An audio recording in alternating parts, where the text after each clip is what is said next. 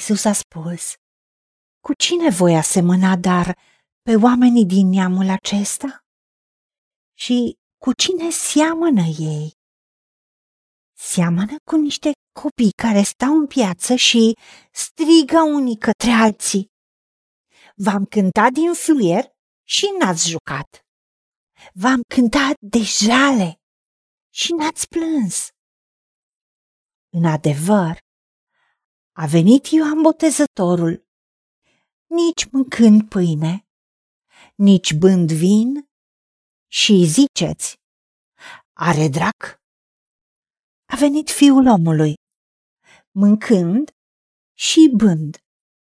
Și ziceți, iată un om mâncăcios și băutor de vin, un prieten al vameșilor și al păcătoșilor.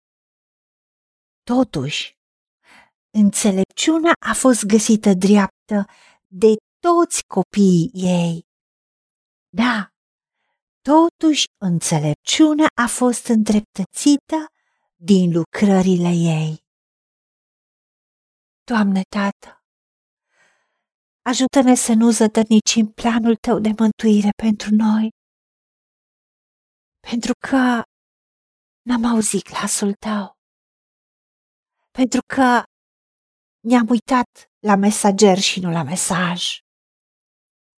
Ne-am uitat la formă și nu la fond, nu la inimă. Și am spus, are obiceiuri diferite. Da, Ioan Botezătorul nu mânca și n-a băut vin și a dus o viață grea în pustie, isolat. Și chiar dacă a fost uns din pântece și umplut cu Duhul Sfânt, i-au spus care drac. Și Isus, fiul al omului și fiul al lui Dumnezeu, pentru că a părtășit dragostea lui și a fost prieten cu vameșii și păcătoșii. Deschis pentru cei care aveau nevoie de mântuire. A fost judecat de farisei, de cărturari. Doamne, nu ne lăsa să avem o înțelepciune firească, drăcească, care merge pe logică, merge pe ce considerăm că e bun sau rău. Naaman nu era niciodată vindecat de lepră. Dacă nu primea mâna ta întinsă prin fetița roabă, care i-a spus că în poporul său evreu este un proroc care poate să-l vindece.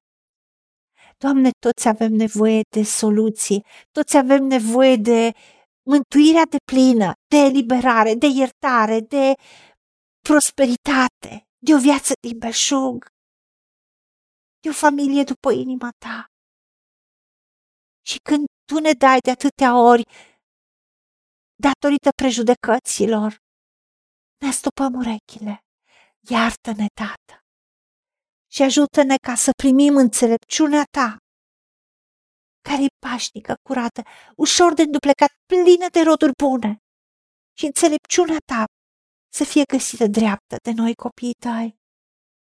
Și înțelepciunea ta să fie îndreptățită din lucrările ei. Deschide-ne ochii să vedem lucrările înțelepciunii tale, să vedem calea pe care trebuie să mergem, să vedem cuvântul tău care e viu și lucrător în viața noastră și a celor pe care tu îi pui în viața noastră. Să nu ne gândim, e prea tânăr, e prea bătrân. Are altă cultură, altă mentalitate, alt mod de a spune sau nu e compatibil. Tu ai un mod de atâtea ori neconvențional. De aceea tu ne-ai spus că dacă nu ne facem ca niște copii care primesc cu atâta sinceritate. Și am spune noi naivitate, cu credere în părinți, cu niciun chip nu vom intra în împărăția ta.